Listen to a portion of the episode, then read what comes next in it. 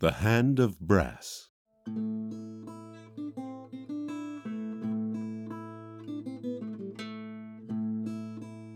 Episode 13 Family Qualms.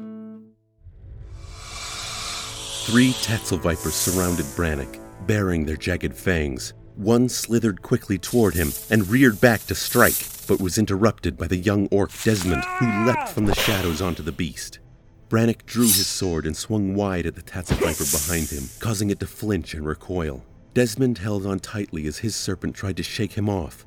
Its slithering companion attempted to bite Desmond's exposed back, but missed, biting into its grappled friend, causing it to hiss in pain. Blue blood oozed from the bite. Furious at this apparent betrayal, the grappled monstrosity ignored the orc on its back and attacked its ally in a bout of revenge. The snakes swirled around each other, assaulting one another with such ferocity that Desmond was thrown clear of the fray, and he crashed, stunned, into a nearby tree. Meanwhile, the viper attacking Brannock lashed out quick as lightning, biting him hard in the shoulder.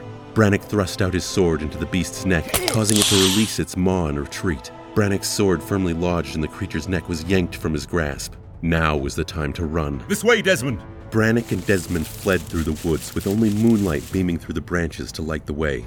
They continued zigzagging through trees and brush until they were as far away as possible. After a while, their legs ached and lungs burned as their pace began to slow. Sir Brannock, you're bleeding. I'll. I'll be fine. We have to keep moving. We are close to the edge of the woods and we. Ah! Brannock stumbled and fell. The adrenaline had worn off. He was more injured than he'd thought. Here, let me help you. Desmond helped Brannock up, and supporting him, they walked. One step at a time.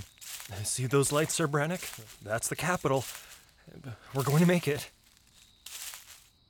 Sir Brannock?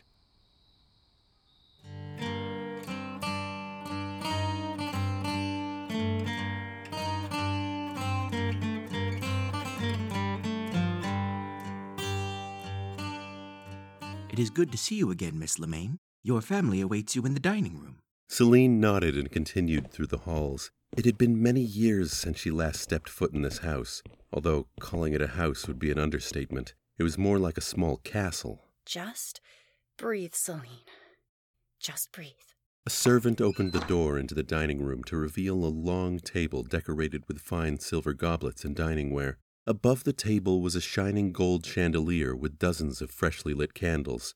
Celine's gaze fixed on the portraits upon the walls. Each one displayed a head of the family from a previous generation. One in particular always caught Celine's attention her great great grandfather, Gillian Lemaine, whose sour and disapproving glare always unnerved her.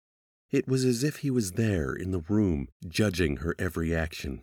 Seated at the head of the table was an elven man with a long, somber face and tied back silver hair. To his left was an elder elven woman with a penetrating stare.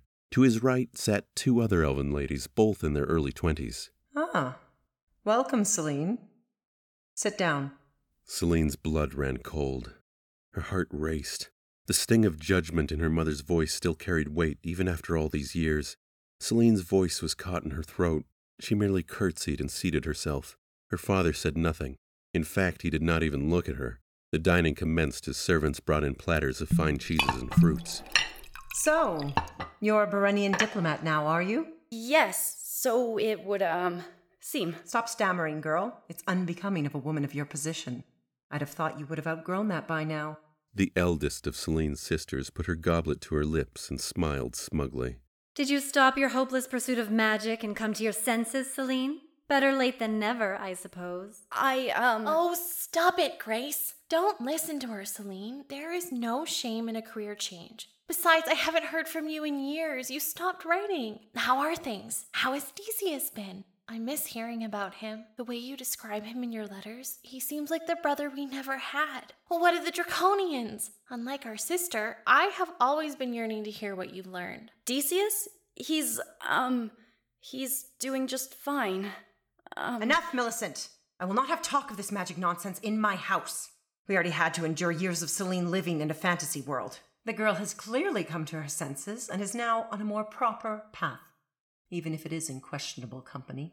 How do you mean, Mother? My dear, you're a Berenian diplomat now. That backwater nation is filled with filthy, barbaric orcs. The fact that they can even govern themselves to some semblance of civilization astounds me. They they are very noble and wonderful people. Do you not remember when we went on a diplomatic excursion with father when Grace and I were children? Millicent was not yet born, but I remember Oh, yes, of course. How could I forget that exquisite time of poor food and even poorer company? Need I remind you how Leontes turned out in the end? Live like a dog, die like a dog. At least two of your daughters turned out in accordance to our breeding, unlike this orc lover here. You don't understand. See, King Leontes. No, I'm not catering to arrogance. I beg your pardon? Celine surprised herself. Did she just stand up to her mother? You heard me. I'm not catering to an elitist bigot. How dare you say such things in my house? Every day of my life, I have dealt with your constant judgment and grooming. You couldn't handle the fact that I wanted nothing to do with your life of nobility and that you couldn't control me. I wished to find my own way in life away from you and all that you stood for. Oh, of course. You wanted to play make believe with the Draconians. Surely that must have paid off, seeing as you're now in politics. I trained for years. And for your information, I became very skilled in my craft. Well then, how about you cast us a spell of some kind? Conjure some kind of toad, or, or better yet, turn one of the servants into a ferret or something. Celine's fists clenched. She wanted nothing more than to shoot a blast of concussive wave at her mother, send her flying into the wall and out of her life forever. The runes on her hands began to burn. She felt magical energies within her sharply building. Her breathing became heavy. She suddenly became acutely aware of everything around her. She felt suffocated. Everything enraged and terrified her. She was losing control again. Celine got up and left the dining hall, all while her father sat there, saying and doing nothing. You're nothing but a disgrace to the Lemaine name, Celine. You always have been.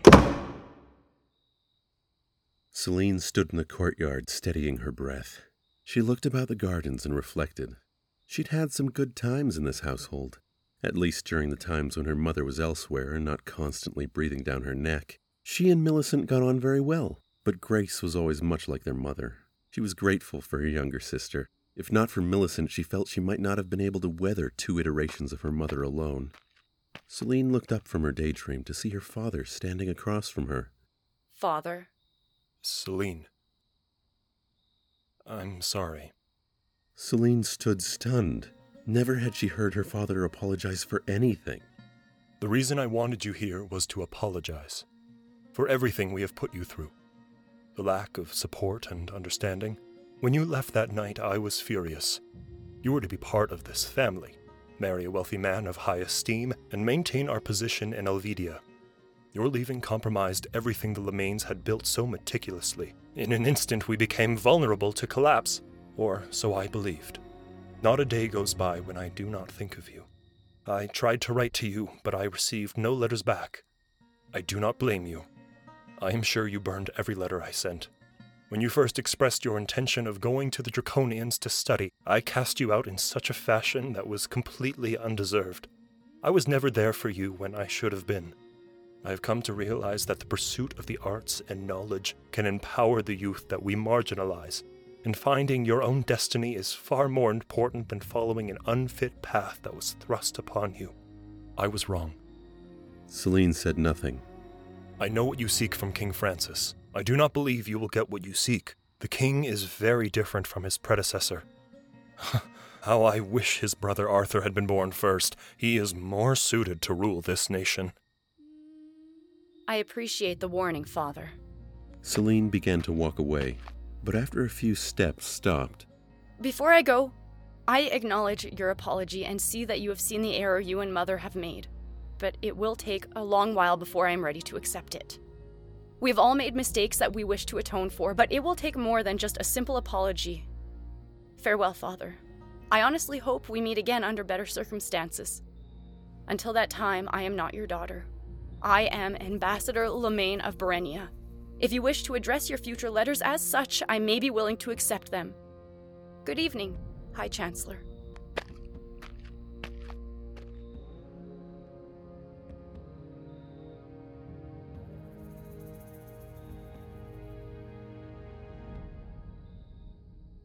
Your Highness, it would seem the merchants wish to raise the price of their grain. Again? What is their reasoning this time?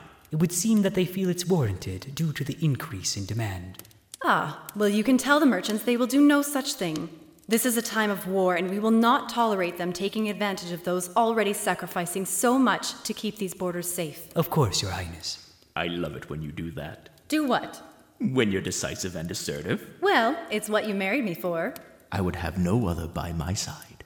I love you. I love you too. oh, uh, right. Counselor, you are dismissed. The throne room door burst open, revealing a wounded Brannock leaning heavily on Desmond. Brannock! What happened? You're wounded! Cromwell. Alamindia is on our doorstep.